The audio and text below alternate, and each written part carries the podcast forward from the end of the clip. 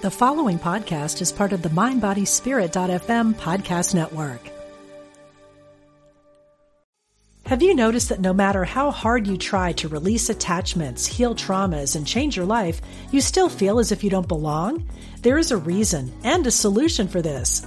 Join award winning actor, comedian, and best selling author Kyle Cease and learn how to immerse yourself in a new way of being at From Lonely to Free, a weekend workshop May 24th to 26th at Omega Institute in Rhinebeck, New York.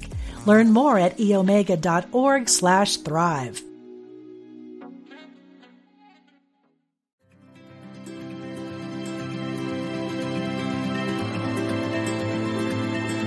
Welcome to Mental Health, Hope and Recovery. I'm Helen Sneed. And I'm Valerie Milburn. We both have fought and overcome severe chronic mental illnesses. Our podcast offers a unique approach to mental health conditions. We use practical skills and inspirational stories of recovery. Our knowledge is up close and personal. Helen and I are your peers. We're not doctors, therapists, or social workers. We're not professionals, but we are experts. We are experts through our own lived experience with multiple mental health diagnoses and symptoms. Please join us on our journey. We live in recovery. So can you. This podcast does not provide medical advice. The information presented is not intended to be a substitute or relied upon as medical advice, diagnosis, or treatment. The podcast is for informational purposes only Always seek the advice of your physician or other qualified health providers for any health related questions you may have. Episode 10 Understanding and Overcoming Eating Disorders Personal and Therapeutic Perspectives.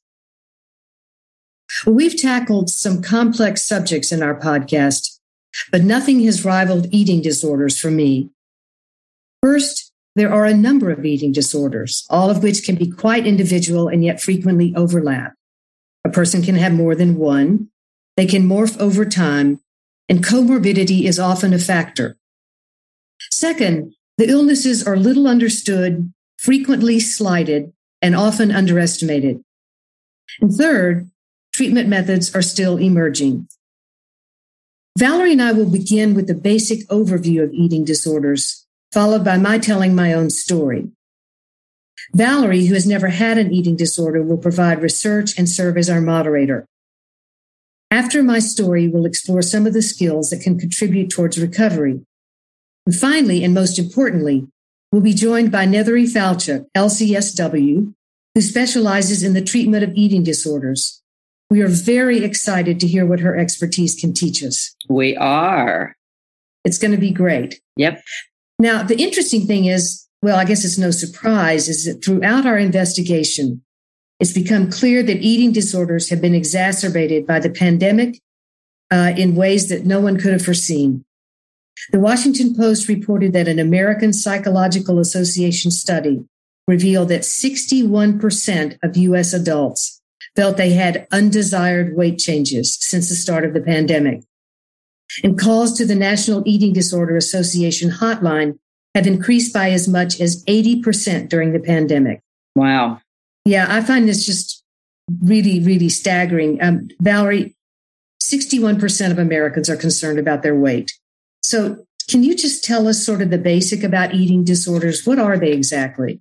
I can. And the following information is from the National Eating Disorders Association, and they define eating disorders as serious but treatable mental and physical illnesses that can affect people of all genders, ages, races, religions, ethnicities, sexual orientations, body shapes, and weights. National surveys estimate that 20 million women and 10 million men in America will have an eating disorder at some point in their lives.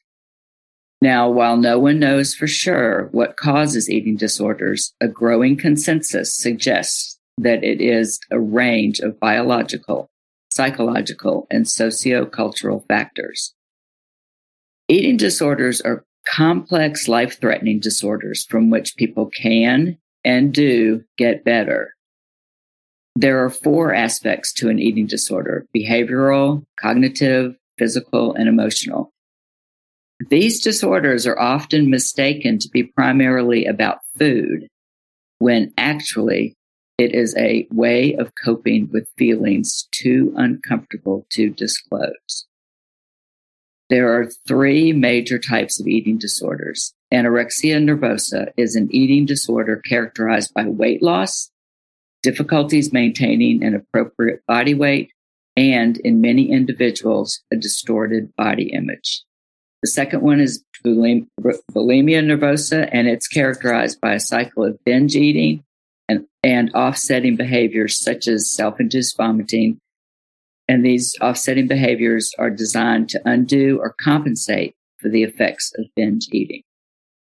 The last third major type of an eating disorder is binge eating disorder, the most common eating disorder in the United States and it is characterized by recurrent episodes of eating large quantities of food, a feeling of a loss of control during the binge, experiencing shame, distress, or guilt afterwards, and regularly using unhealthy offsetting measures to counter the binge eating. Well, I know that there are a lot of misconceptions about who actually, uh, you know, gets eating disorders. And I think obviously a lot of people think that it's just these are illnesses of young girls. But so, what does your research actually reveal? Because I know it's very different. There is solid research on the percentages of males and females struggling with eating disorders. For example, when researchers followed a group of 500 adolescent girls for eight years until they were 20, they found that 5% of girls met criteria for anorexia, bulimia, or binge eating disorder. When researchers included nonspecific eating disorder symptoms, a total of 13% of girls had suffered from an eating disorder by age 20. Now, this is something a lot of people don't know. Males represent 25% of individuals with anorexia, and males are at a higher risk of dying, in part because they are often diagnosed later, since many people assume males don't have eating disorders. But binge eating, purging, laxative abuse, and fasting for weight loss are nearly as common among males as they are among females. And there's one more statistic that I want to share that is alarming, and that is that young people between the ages of 15 and 24 with anorexia have 10 times the risk of dying compared to their same age peers. That is tragic. It's just tragic. It is. And not known, I don't think. I don't think this is known generally. I agree. This is information that just particularly the information about males is information that I know I learned a lot about as I did the research for this episode. And as I've spoken to people about the information I've learned about eating disorders, others just are unaware of it. And another area that um, the research is very solid on is the rate of co-occurring disorders. And co-occurring disorders means um, having two or more disorders at the same time. And the co-occurring disorder rate with an eating disorder is very high. Here are some statistics. Up to 50% of individuals with eating disorders abused alcohol or illicit, illicit drugs, and that's a rate five times higher than the general population and up to 35% of individuals who abused drugs or were dependent on alcohol or other drugs also have an eating disorder, a rate 11 times greater than the general population. Another study, this one of 2,400 individuals hospitalized for an eating disorder, have some gave me some astonishing statistics on co-occurring disorders because this study found that 94% of individuals with an eating disorder also had a mood disorder. 92% also had a depressive disorder. And 50% of those also had an anxiety disorder. There are some statistics suicide and eating disorders that are also startling. Eating disorders, specifically anorexia, has the highest mortality rate of all mental health disorders. So whether it's from medical complications or suicide, eating disorders are known to kill. Studies have shown that individuals with anorexia have the highest successful suicide rates, and individuals with bulimia have the greatest number of suicide attempts.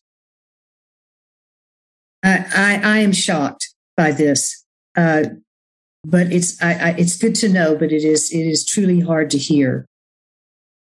We're we also want to look at what causes it. Um, now, obviously, there are many causes for these eating disorders, but we're going to touch on a few. The first is abuse and trauma. It's difficult to specify what's nature versus nurture, but regardless, victims of abuse and trauma often develop eating disorders. The feeling of loss of control during the trauma can result in the attempt to control food. Also, abuse victims frequently suffer from extremely distorted body images and the belief that their body has betrayed them. Now, Nethery is a trauma expert. He's going to open up this subject later. Another factor that is often considered uh, a contributor to causing uh, eating disorders is societal pressures.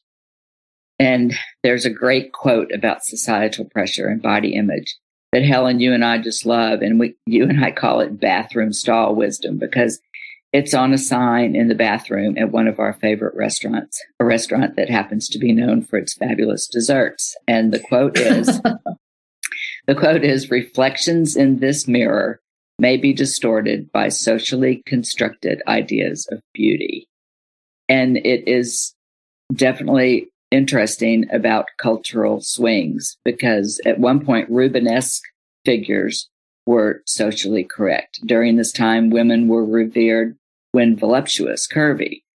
Now, women are revered when thin.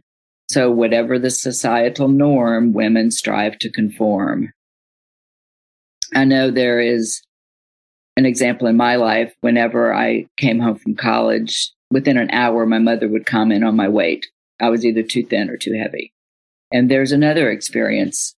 A friend of mine was in drill team when she was in high school, and there were strict weight standards. They were weighed once a week.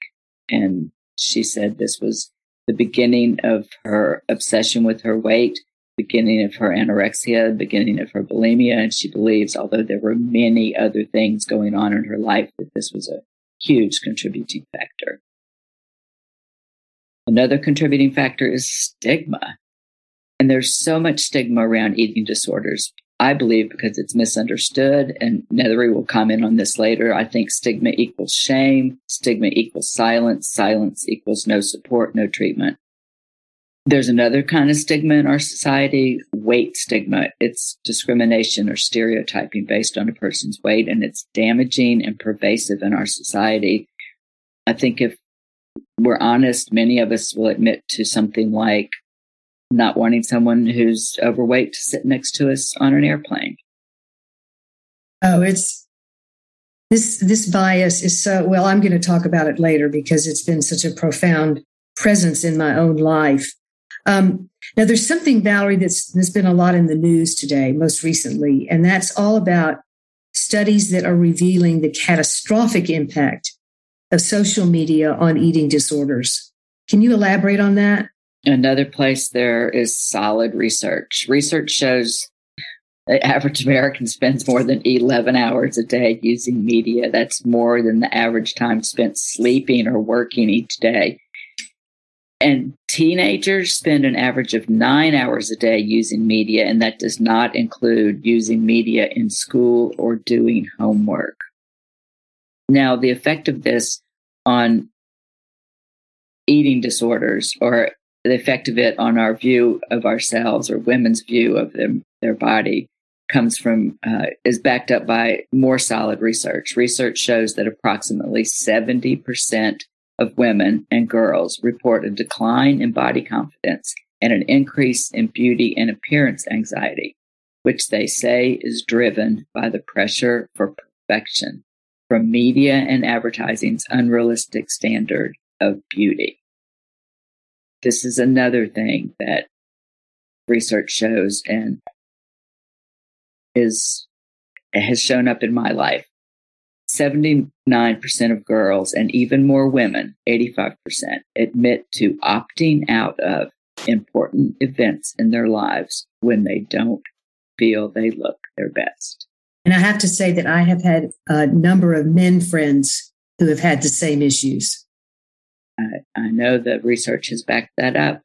One last statistic on social media's impact 90% of women say they will actually not eat and risk putting their health at stake when they feel bad about their body image.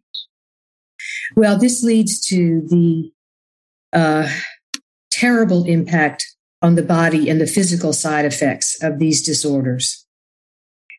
Eating disorders represent an assault on the body with a host of physical injuries that can be lethal.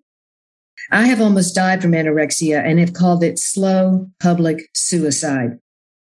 It becomes this kind of deathly spectator sport. You know, people were watching me starve to death, but they could do nothing to stop it. And the physical impact is just downright dangerous. I hear just a few weakness, malnourishment, fainting, dizziness, weakened immune system, amenorrhea, which is when your periods stop, abdominal distress, tooth decay, esophageal injury, migraine, insomnia, hair loss, panic attacks, obesity, extreme thinness, and of course, death. In addition, is bodily harm from self injury, alcohol and substance use, and suicide. Throughout, a dramatically distorted body image, often not based in reality at all, can drive these abuses.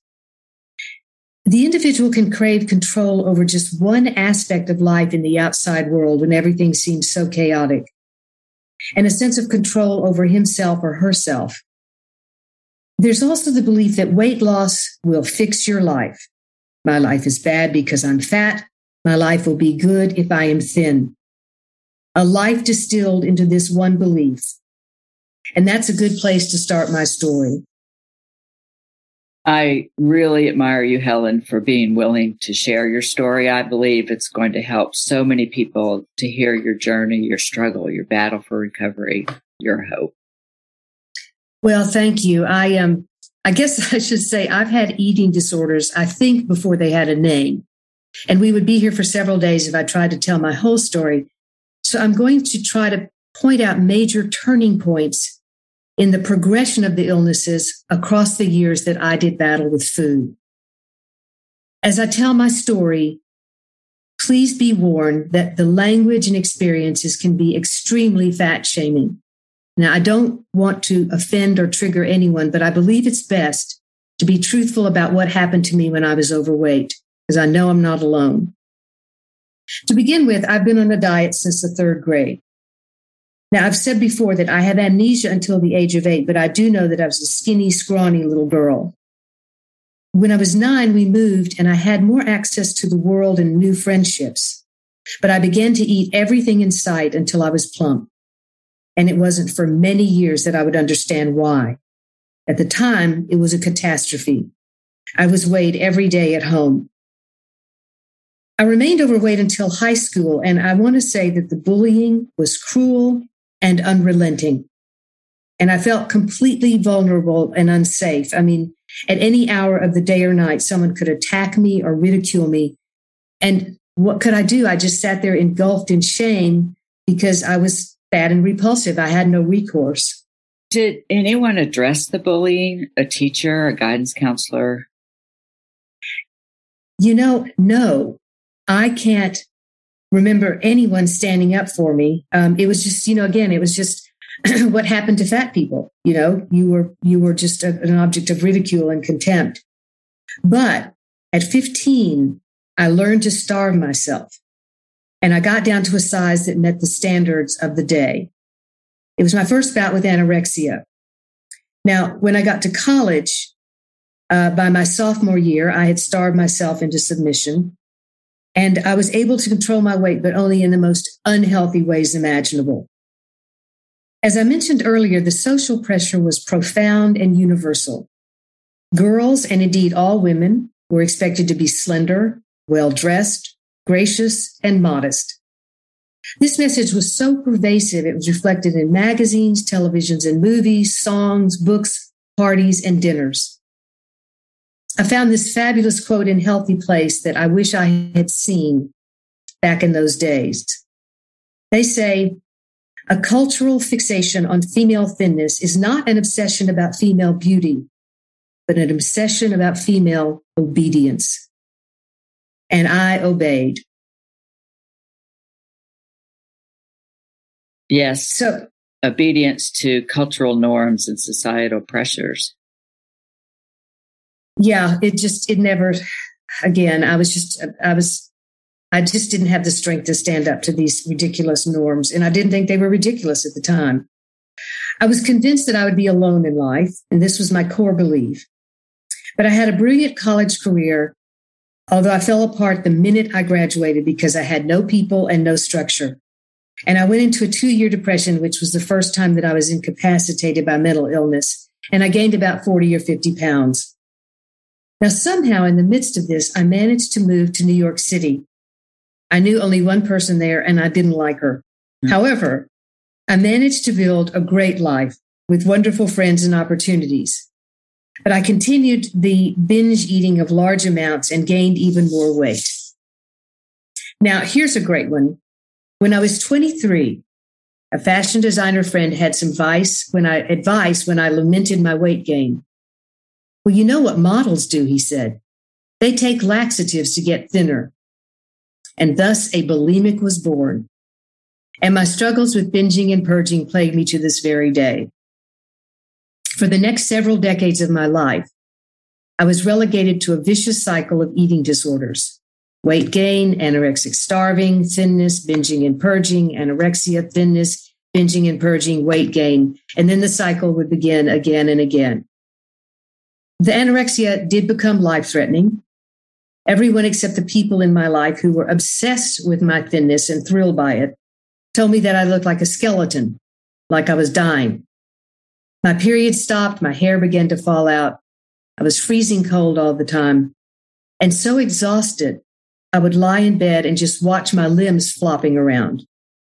A doctor told me I was beginning to convulse because my body was devouring muscle and his only advice was to eat more beef.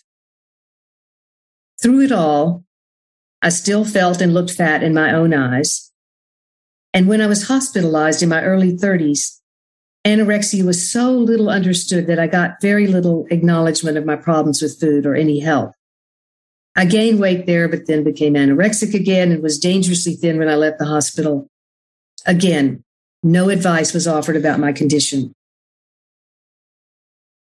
You know, the contrast between my treatment during one of my hospital stays and your description just now of getting no treatment for your eating disorder is an illustration, I think, of the confusing, confounding nature of eating disorders. Once, when I was hospitalized for severe depression, I had lost a lot of weight, but I had started out overweight and was not at an unhealthy weight, but because of the weight loss, I was put on an eating disorder protocol and was weighed every morning in a paper thin gown, having to um, get on the scale backwards so I wouldn't see my weight. I was followed um, by a staff member. She sat with me while I ate, stayed with me after I ate so that I wouldn't uh, purge. And I was treated unnecessarily for an eating disorder I didn't have. And I think that really shows a contrast that um, explains that confounding, confusing nature of eating disorders. Yes, and again, it's um, it's ongoing. I think um, I I began to do well outwardly for the next twenty years. I've I've talked about this my ability to lead a double life. You know, build a a really a very good footbridge over the sewer that was flowing inside me. I was in New York City, which I loved. I had a great career and active social life, but I was in therapy twice a week and always on a lot of medication.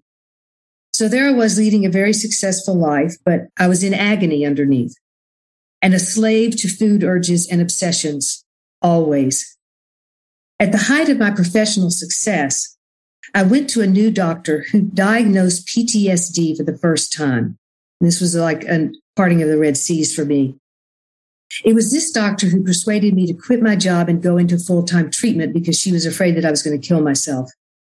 And that was the beginning of the end for me. For five years, I went straight downhill under her care. And in all that time, she never addressed my eating disorders or suggested therapeutic methods to deal with them. By then, I was taking 12 medications, including one that was known for rapid, rapid weight gain. I weighed over 200 pounds. I was so miserable and suicidal and self injuring and isolating I, that I couldn't, I just couldn't see a way out. But one day, out of the blue, I took two diet books and I made a list of the permissible foods that they recommended. So I sat and looked at this list for a while and then decided that I could exist on what was permitted. And from that day onward, you won't believe this, but I never slipped. I wrote out the urges and I began to lose weight rapidly. Then I joined a gym for the first time in my life and became physically fit. I loved being strong. I took it one day at a time. This was never, never a diet. There was no calorie counting and I never weighed myself. I still don't. It's too triggering. It was transformative. One day, just really, really down and depressed, I was walking down Broadway when I, I saw my shadow, you know, out in front of me. And I thought, your body is strong. It will bear you through this. And later on a crosstown bus on a beautiful afternoon, I stood holding onto the pole and realized my body belongs to me. For the first time in my life, I had overcome the childhood trauma. My body belonged to me, not to anyone else. What a beautiful turning point. It it it really was. And I um I took matters in my own hands. I changed therapists and began to use DBT skills, this dialectical behavior, which I'm always talking about, to help overcome the food urges and the negative thoughts that had driven me to food in the first place. And I began to change the way I live my life. And I've had to, I had to say, how did you over, someone asked me, how did you overcome these eating disorders? I would say I began to build a life that surrounded them. They were surrounded on all sides. And because there were better things in my life and all these great people and activities, the food urges and the obsessions began to shrink. It's sort of like the way um, uh, uh, your your blood cells surround a virus and, and devour it. Um, I began to take risks. You know, I, I went to dinner with friends. And I became more confident that I could find these permissible foods on most menus, which of course I could. Fear of weight gain no longer dictated my social life, which it always had. Uh, my meds were adjusted. Exercise was exhilarating. Now, if I'm making this sound easy, it was not. It was damn hard. I lost 90 pounds, and it was through eating, healthy eating, and exercise. And you know, I went five straight years without one slip into binging and purging. Now, there were later slips and setbacks, but no one said perfection was possible. It was not what matters, but how you react that pulls you out of it. And I really had to learn that truth. Now, I don't mean to sound pompous and smug about, you know, fighting all of this fairly successfully. It was and still is one of the ongoing battles of my life and surely the one I fought longest across all these decades. But this is the most important thing I'm going to say. Despite the lost pounds, my recovery was never about weight. It was about learning to respect myself and miraculously my body. I may never love it, but I respect it and am so grateful for what it has withstood. Now, as for today, well, I, you know, hate to admit it, but I've had a very rough time with food in the pandemic. After five years, it's had a dreadful impact on my eating disorders. I've slipped with food and I exercised very little because my beloved gym went out of business. It's embarrassing to admit how I fell back. I mean, it's really, really humiliating. But recently, I've gotten back on track. I've been discouraged, angry, and even depressed but never have I felt hopeless. I've won this battle before and I will again. Because I have the skills and knowledge to make a better way. I have this great respect for my body and myself, and that I have learned is everything. My body is strong.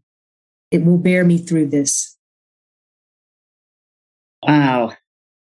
Your own validation of your strength is amazing. And I understand how essential to your recovery it is. I see your strengths in so many areas your love of life, your love and support of others, your integrity, your humor, your brilliant mind. Thank you, Helen, for sharing your strengths with me as a dear friend. And thank you for sharing your story, your hope with our listeners.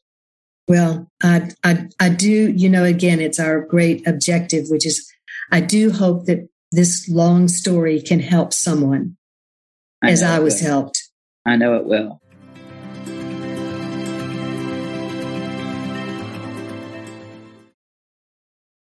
Have you noticed that no matter how hard you try to release attachments, heal traumas, and change your life, you still feel as if you don't belong? There is a reason and a solution for this. Join award winning actor, comedian, and best selling author Kyle Cease and learn how to immerse yourself in a new way of being at From Lonely to Free, a weekend workshop May 24th to 26th at Omega Institute in Rhinebeck, New York. Learn more at eomega.org slash thrive.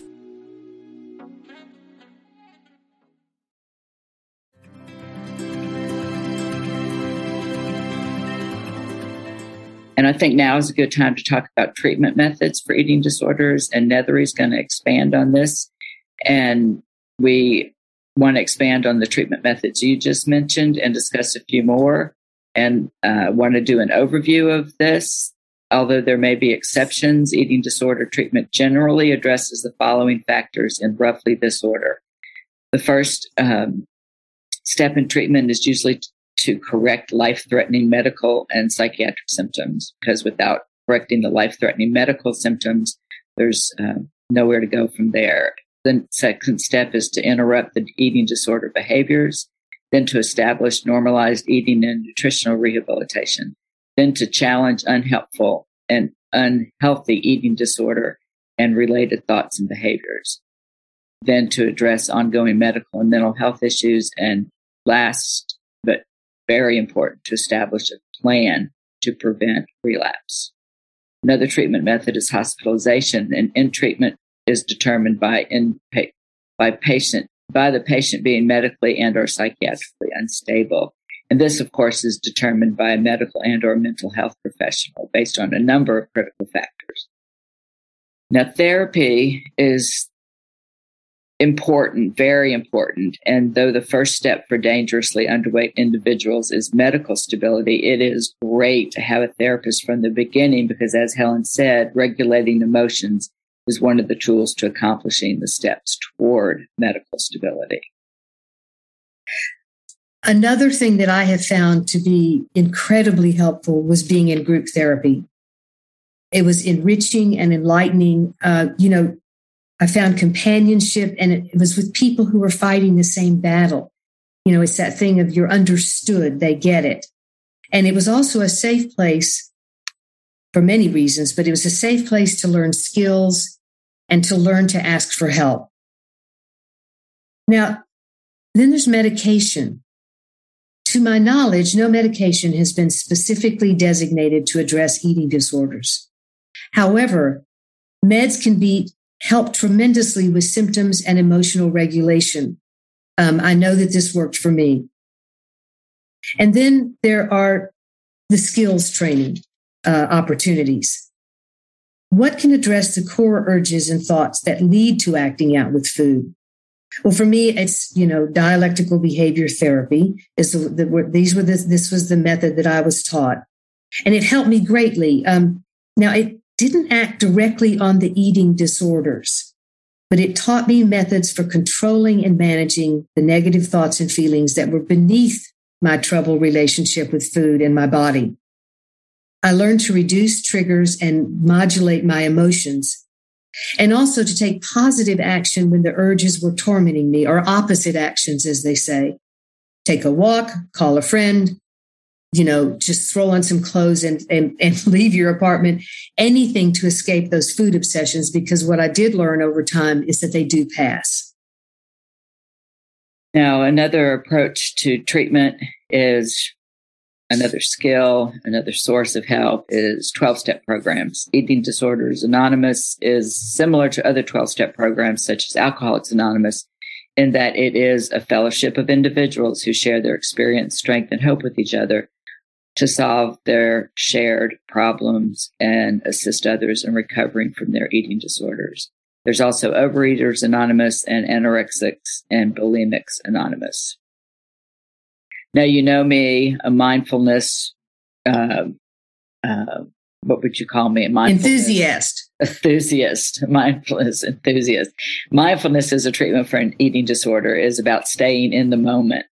Dr. Harriet Parsons, in her presentation entitled Understanding Eating Disorders, gives an example of a thought process that goes If I accept my friend's invitation to the movie, I might eat popcorn. If I eat popcorn, I won't be able to eat dinner. But if I don't eat dinner, I might wake up hungry. And if I wake up hungry, I might eat too much and not feel well for my run. If I don't get in a good run, then I can't eat lunch and on and on and on. This is where mindfulness, the practice of staying in the moment, is the healthy choice. Mindful breathing, mindful eating, and numerous mindful practices are excellent skills for living in recovery with an eating disorder. You have just described the thinking that so many people are plagued by this just constant, constant racing thoughts. I can't eat this. I can't do that. I can't wear this. I can't go there. Uh, that describes it very well, I think. Now, the final uh, uh, method that I'm going to talk about is body work. Now, there's all kinds of body work. What I used is I worked with a trauma expert who whose methodology, whose philosophy was to um, help release, slowly release the trauma from my body and for me to develop a new relationship with my body, which was a first. Now, I have to say, it could be very beneficial and it could be very triggering. I, I kind of went in there and never knowing how it was going to go out. Um, the other thing, I guess the overall goal is to, you know, to become for your mind and your body to merge and to become a cohesive entity. And this helped me ultimately in ways I still can't even measure, but it was not an easy journey. So, the last thing we're going to discuss before we bring Nethery into our conversation is crisis intervention. And we're going to discuss that with her in a minute. But I'd like to get the resource information out there now. I mentioned the high mortality rate earlier but want to emphasize it again now because, as we said earlier, whether from medical complications or suicide, eating disorders are known to kill. And first of all, if you suspect a medical or psychiatric emergency, such as threats of suicide or medical complications from eating disorder behaviors, seek medical attention or call 911 immediately. Now, here are some crisis intervention organizations and hotlines to contact. The National Eating Disorders Association is an incredible resource, and they're available at nationaleatingdisorders.org, and there's an online chat from their website. There's a call or text number on their website. Now, the crisis text line we've talked about before, and I'm hoping the number has become memorized. It's 741741. That's the crisis text line for any kind of crisis. 741741. Now, for the eating disorders, the, for the National Eating Disorders Association, you type connect to the crisis text line. For anything you want to connect with, anytime you want to connect with 741741, just type hello now, the National Suicide Prevention Lifeline is 800 273 TALK. Again, 741 741, type hello. Another resource number we haven't talked about is 211. Just call 211. It's a hotline that's intended for anyone who has any type of crisis or who needs any help locating specific resources. And now it's time to introduce Nethery. She is a licensed clinical social worker and supervisor, a certified group psychotherapist, and is owner of Ample and Rooted, which is a group psychotherapy practice specializing in working with the LGBTQ plus community, specializing in eating disorders, body shame, sex and sexuality, gender, relationship concerns, trauma, mindfulness, grief and loss, and substance use. Ample and Rooted as an inclusive therapy practice cultivates a safe and welcoming space of compassion and connection. At Ample and Rooted, the belief is that it is our birthright to inhabit, trust, and honor our physical and emotional selves without shame. Nethery is a past president of Central Texas Eating Disorder Specialists, past board member of Austin Group Psychotherapy Society, and past board member of the Association for Size Diversity and Health. She lives in Austin, Texas. Nethery Falchuk is a queer, genderqueer Latinx therapist, certified body trust provider, and certified meditation teacher. Nethery, we are so glad to have someone with your breadth of experience with us today. And I want to go back to one of the beliefs that is integral to your psychotherapy practice. That is the, the belief that it is our birthright to inhabit, trust, and honor our physical and emotional selves without shame, because that's something we've been addressing in our discussion today. Welcome, Nethery. Thank you so much for having me. I'm thrilled to be here with y'all. Well, we would um, love to hear anything that you have to advise us about or to explain or to, you know, sort of illuminate. We have a number of of questions that we've kind of collected from around the place, around and about. Do you want us just to go ahead with those? Would that be a good way to start? Absolutely. I'm happy to expand on any any questions you have or I can keep talking.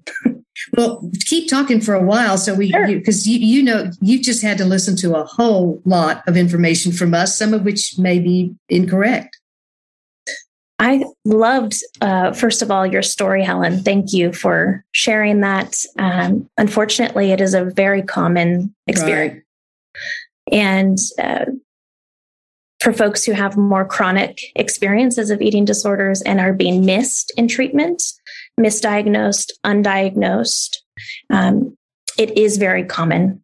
So I do want to just reiterate that the emphasis on the myth that there's a certain type of person who gets an eating disorder. And typically the stereotype is a thin, white, cisgender, heterosexual, um, affluent young woman, teens, early um, 20s, is wrong.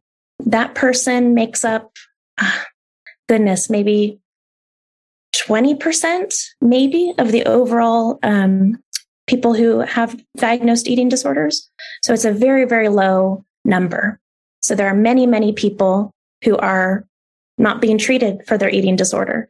So the statistic of 30 million people in the United States having eating disorders, I think, is um, very low. Wow. There are much more people. It's a lot of people. Yes. But you know, it's not all reported or, Not all or, or diagnosed or understood, you know. No. So even the numbers that we have, while still alarming, don't even paint the whole picture. That's amazing because the research I found just blew me away. And now to have your expert opinion um, share that they're even higher is so important to get out to our listeners. Absolutely. And I, what I love about your podcast and your story, Helen, is that yes, there is hope. That just because uh, right now we're in we're in a transition time, at least even in the eating disorder treatment field, the traditional model of treatment still focuses on weight control and trying to um, influence someone's body size. However, what we know is any focus on weight any desire for intentional weight loss actually is more damaging than it is healing. So the concept of body respect that you talked about, Helen, body acceptance, size acceptance, understanding size diversity, and um, divesting from, so completely abolishing the idea that fatness is bad. That is true healing. That's true liberation. And more and more um, treatment providers are hopefully starting to practice in that way. And that's the one thing I do want to encourage any listeners if you are trying to find support for your own food or body struggles, is to find providers who specialize in this field and also specialize in health at every size. Tell me, with your patients who are fighting to accept their bodies and love and respect their bodies as they are, their own shape, their own size, weight. Um, where do they find the most positive support in, in our society or in their lives? It's a great question. So, community, and I love that you touch on how important group therapy is. Community is incredibly healing and necessary and having a group of people. So I run groups, therapy groups, um, specific for folks wanting to find food peace and body liberation. So that is a really helpful place to find connection and support. And there's also social groups. Um, there's a lot of connection online and online spaces. If you just kind of even Google health at every size or body liberation, is connecting with people because the mainstream is a, is a focus on dieting so right. our culture is just entrenched in dieting, food control, weight control. And that is incredibly harmful. And it is what continues to allow eating disorders to fester is the focus on thinness. Oh, there's no doubt about it. I um I wonder though, looking at sort of the, the opposite end of things, when you've got a patient who is in crisis, you know, either physically or emotionally or psychologically, what kind of intervention do you do when you feel like the patient's life is in danger? Yes. So the what y'all mentioned of first we need stabilization, that is absolutely accurate. And sometimes that means getting um, higher level of care treatment. Maybe it's residential or an inpatient treatment center. It could mean having a doctor um, continue to monitor physical symptoms if someone is not able to go to a treatment center. It could be uh, trips to the emergency room. And I do what is uh, challenging is that the the way that eating disorders are missed in every nook and cranny in our society and especially in our healthcare system means that sometimes uh, patients going to the ER actually are mistreated in terms of um, the interventions the ER docs right. and nurses uh, provide are actually more damaging um, for a whole host of medical um, medical knowledge that I think is beyond my pay grade. um, at, and also, we would just need tons more hours of time. But I highly recommend anyone interested in reading the book Sick Enough. And that's written by Dr. Gaudiani. And this is an incredible book that highlights what the physical manifestations are in terms of eating disorder symptoms, the medical consequences, and how um, doctors can be more aware of how to treat eating disorders. Can you repeat the name of that book, please? Yes, it's called Sick Enough. Thank you. Yes. Well, Nethery, uh, again, just staying in the crisis mode just for a minute. Um, what what can you recommend for like family and loved ones who are concerned but don't you know they don't they don't know what to do? And as we all know having been in therapy can sometimes be part of the problem. Yeah. and yet they want to help. Do you do you how do you find yourself sort of wrangling these people with the best of intentions so they yeah. don't cause more harm? Great question. And it's a little different when we're thinking of adolescents versus adults you know adolescents you know parents have more ability to um, have someone go to treatment um, it is more challenging when someone is over 18. And part of an eating disorder is a lack of insight into the uh, consequences of, an, of the behavior.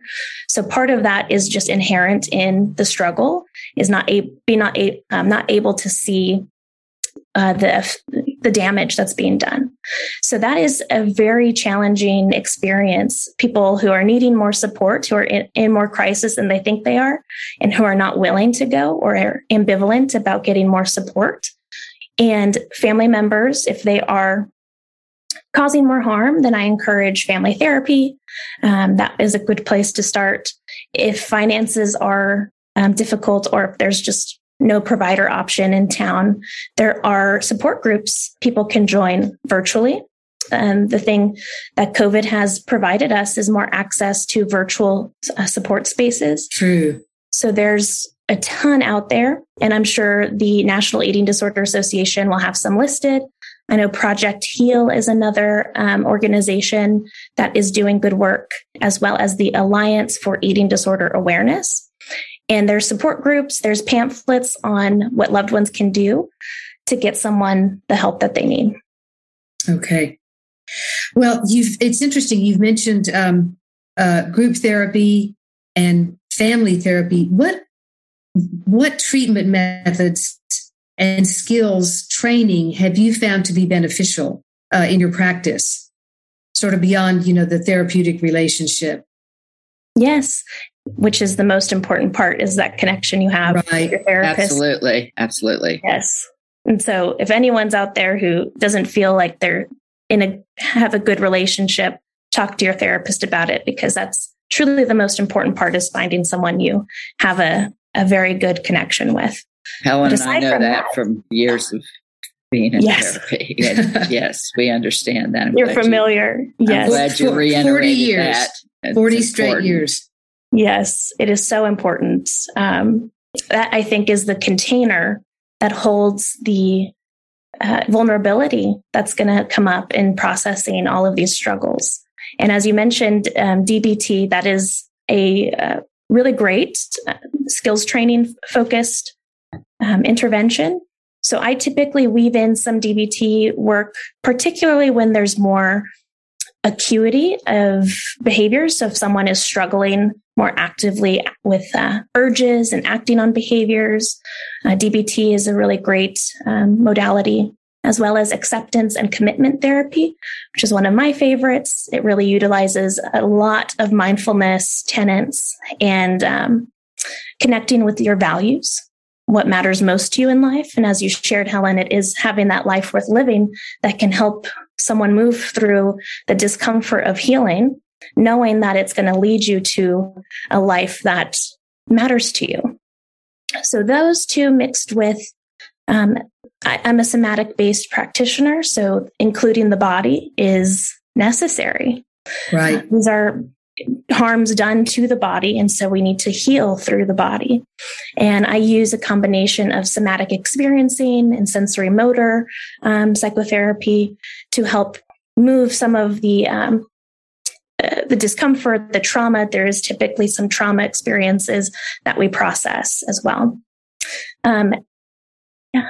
Can you explain somatic to our listeners, please? Yes, so somatic um, is uh, basically soma, which is the body. So it is incorporating the felt senses within the body as part of therapy. So it's not always just a talk therapy. Um, it could be exploring sensations that come up in the body, any physical movements that the body is wanting to do in response to whatever material is being processed. And it's including the body in helping regulate uh, what comes up. Yeah, Thank I, you. I really can't. Uh, again, having been through a body work where some of the the tenets that you were describing, we did. Uh, it can really be so helpful if it's if it's done by the right person. I think it can Absolutely. just be incredible because it is. Uh, well, trauma is embedded in the body, and then the whole. So much of my life has been based on hating my body. I mean, really hating it, you know? And so anything to have a better relationship with it and to understand how it works, I think can be invaluable. Now, here's one I've been wanting to ask you about. How do you feel about medication and eating disorders? Because I've heard all kinds of conflicting responses. I think medication, and this is true for anything, is absolutely an option it is up to the client if that's something that right. they want to explore. Um, many times I've seen it work amazing, amazingly for folks. And the key is to find someone, and particularly when, when we're talking about eating disorders, is someone who's trained in understanding eating disorders. Because if there is any malnutrition that does impact how medication is absorbed, um, there is some medication that is um, contraindicated in folks who are malnourished just because of um, you know possible side effects that are very damaging and fatal. Right. So it's really important to find a provider who is knowledgeable. Yeah, I'm sure it's a it's a tough decision. I think again because your body already is so battered, and these medications for me have been great, but then there are you know the side effects that are undeniable. Um, what um, you know, I was shocked when Valerie started looking into the high incident of co-occurrence. I call it comorbidity. It how does that affect your treatment of someone who not only has the eating disorder, but then's got other, maybe multiple other uh, psychiatric illnesses. Absolutely. Yeah, that is, I, I rarely, and I don't think ever have seen anyone just have just an eating disorder. There's always something else um, anxiety, depression, trauma, substance use, ADHD, autism, um, there's really OCD is another high, highly co-occurring uh, diagnosis. So what that means is treatment must be integrative. So we have to tackle everything at the same time. If there's anything though that is life threatening, so that could be if the substance use is at a level where it is the most acute and life threatening, that needs to be managed uh, first, of course. If the eating disorder is something that's more acute or trauma, um, depressive symptoms, if there's anything that's life threatening, that takes priority. Um, ideally, there would be a treatment center that can incorporate all of the different um, struggles that someone might be um, experiencing but we don't have that right now so that's a that's an area of concern is that typically it's if you go to a substance use focused treatment center they just do substance use eating disorders typically just do eating disorder treatment we need more places that can integrate all aspects of someone's uh, struggle. Well, that's that's. Uh, I'm afraid that's on down the road, but I, I assume that there are people that you know that are savvy to this and that it will start happening. It's just that you know that it's for the people. To me, it's always what. But I need help now. You know that urgency that we all feel in dealing with these things. Um, yes, and um, just on that, one other thing is eating disorders require a the treatment of eating disorders require a team. So not just a therapist, but a dietitian, doctor, psychiatrist could be, you know, I'm not specialized in OCD. So if I'm working with someone, um, maybe they see an OCD specialist to help target OCD um, related exposure work or, or, therapy. So it does take a team. And that's the one thing I do want to convey is it really does require a wide uh, variety of providers and different expertise. And that, of course, gets into the problem of who who can afford that. Exactly. What, what, where in the country is this offered at a reasonable rate, or what clinics or whatever? So it's a it's a tough one. I I guess I'm I'm curious about what are the you know you run into this all the time. People ask you what you do for a living. You deal with eating disorders. What what are the greatest myths and misconceptions about eating disorders that you run into? Yeah, aside from um, that eating disorders look a certain way, that stereotypical person that I mentioned and that we've talked about. Um, I think the biggest myth out there is that fatness is bad. Right. And that is very, very, very damaging. Um, why that is. And, you know, we've mentioned some 12 step options like Overeaters Anonymous. And there are some programs that still encourage weight loss or restriction of certain food types. So even if it's a list of these foods are good or these activities are good and this is bad, that is still encouraging the idea that um, an external source needs to dictate uh, your own intuitive connection with your food and your body. And it also is uh, the subtext is that you need to be smaller. So eating certain foods so you are smaller. because why? Because the myth is that being fat is bad. I think we're going to have to uh, uh, have you back. we're going to have to talk about this again. It's it's so multifaceted to try to talk about get all this covered in in in one episode. Um, I do have a, a final question which is um, what makes you most optimistic for people fighting these these illnesses today? Oh, I, why I love this podcast is that lived experience is powerful. And I have my own lived experience of struggling with an eating disorder, you know, being a queer, non binary person in the world, right. growing up without any idea of what that meant. You know, I turned to my body to try to control and stay small. And that's so not true today. I, I personally have gone through my own journey. I've found healing and I get to be a part of so many people's stories and healing journeys. So that is that I just can see it happen. That gives me hope. And that is what I sh- why I show up every day to do this work is that I see that it's possible. And when someone, you know, my my clients who um, I've been with for several several years are able to say, "Wow, I feel comfortable sitting here in my body with you today," and that mm-hmm. that's why I do this. It's possible. It's a miracle. It's a miracle. And and gosh, I wish I wish we could just talk for the rest of the day um, because uh, you you've just opened my mind, and I know Valerie's, and I'm sure yes. all of our listeners so so um, beautifully. I guess is the word I would use, and eloquently. Um, you have these invaluable insights and contributions to this exploration, and we really appreciate the chance to hear from someone as experienced and committed as you are to overcoming these illnesses. And I would like to also, just on behalf of the hundreds and hundreds of people that you've helped, thank you for what you've done for them. Because I think, in a way, you can look on it as part of the continuum that they will go out and they will be better and they may help other people get better with all of this too. Um, so I'm afraid we do have to bring this to a close. Thank you so much. And now, speaking of mindfulness, we're going to conclude with the soothing part of our presentation after all this turmoil, uh, a much needed mindfulness exercise with Valerie. Yes, we will do that. But first, I want to thank Nethery. Thank you so much for being here. You have brought so much to the conversation. And I also know that you share in my belief that having our dark paths be able to shine a light of hope to others really does bring value and meaning to our stories. And uh, I'm just so grateful you're um, providing that to others. Thank you so much for all that you do and for being here today. Thank you both for having me. And I'm happy to come back anytime, or if any listener wants to plug into resources, they can reach out to me, and I'm happy to offer whatever support I can. Great. Oh, thank you so much. We will put your information in our show notes. Thank you so much.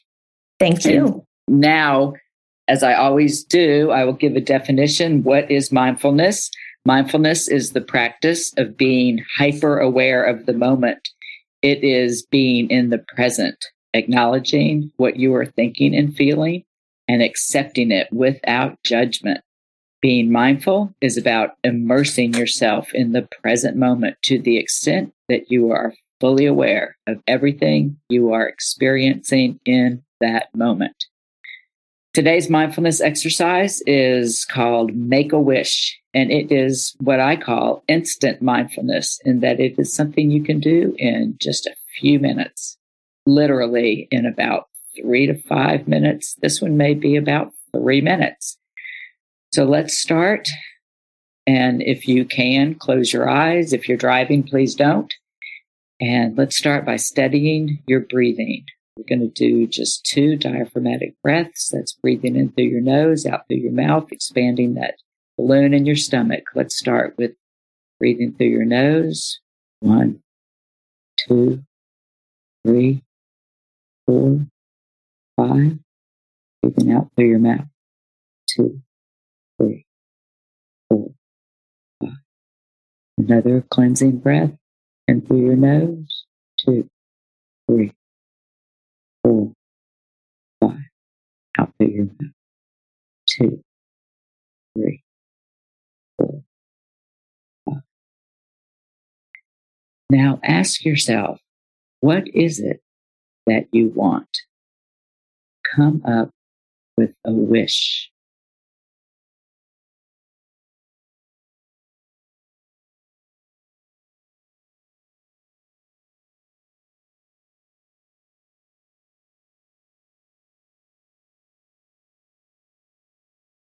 Now, ask yourself the same question What is it that you want?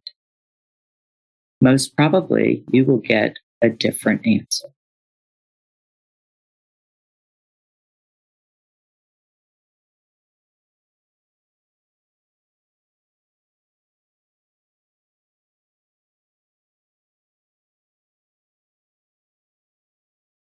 Ask yourself again, what is it that you want?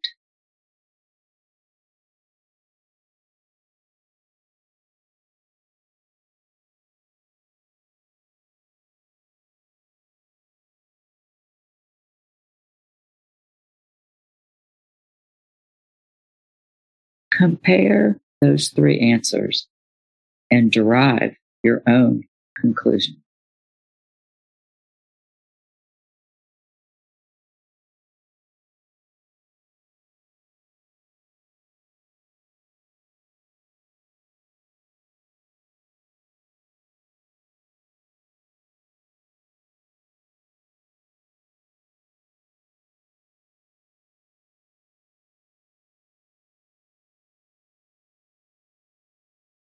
This exercise will offer you food for thought for the remainder of the day. It may even influence your interaction with others as well as how you treat yourself. Thank you for doing this mindfulness exercise with me. Oh, thank you, Valerie. I have to bring myself back. Uh, this was a perfect way to conclude uh, this particular episode. As we've learned, eating disorders are complex, pernicious illnesses that can be overcome. A lifetime of management may be required, but recovery is possible and can be sustained, especially given the treatment methods available. And even more are emerging. Our next episode takes us to the role of law enforcement in mental health interventions. There's a great deal to learn about how law enforcement has enhanced its methods of dealing with a mental health crisis and how to have a successful interaction should the need arise.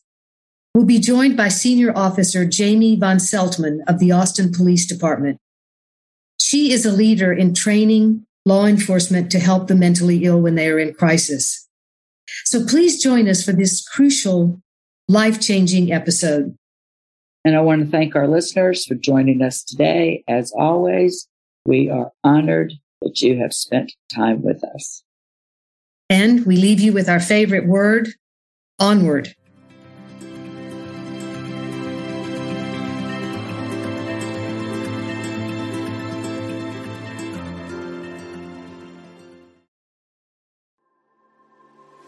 What is it you really want in life? No matter what you've been through, you can still achieve it. I'm Sandra Anne Taylor, and in my Energy Activation podcast, we'll explore the science of manifestation, and I'll give you specific techniques to shift your energy in order to make your dreams a reality. I also do live energy readings, and you can be a part of the show by emailing your questions to me at sandrataylor.net. Join me on the mindbodyspirit.fm podcast network or wherever you get your podcasts.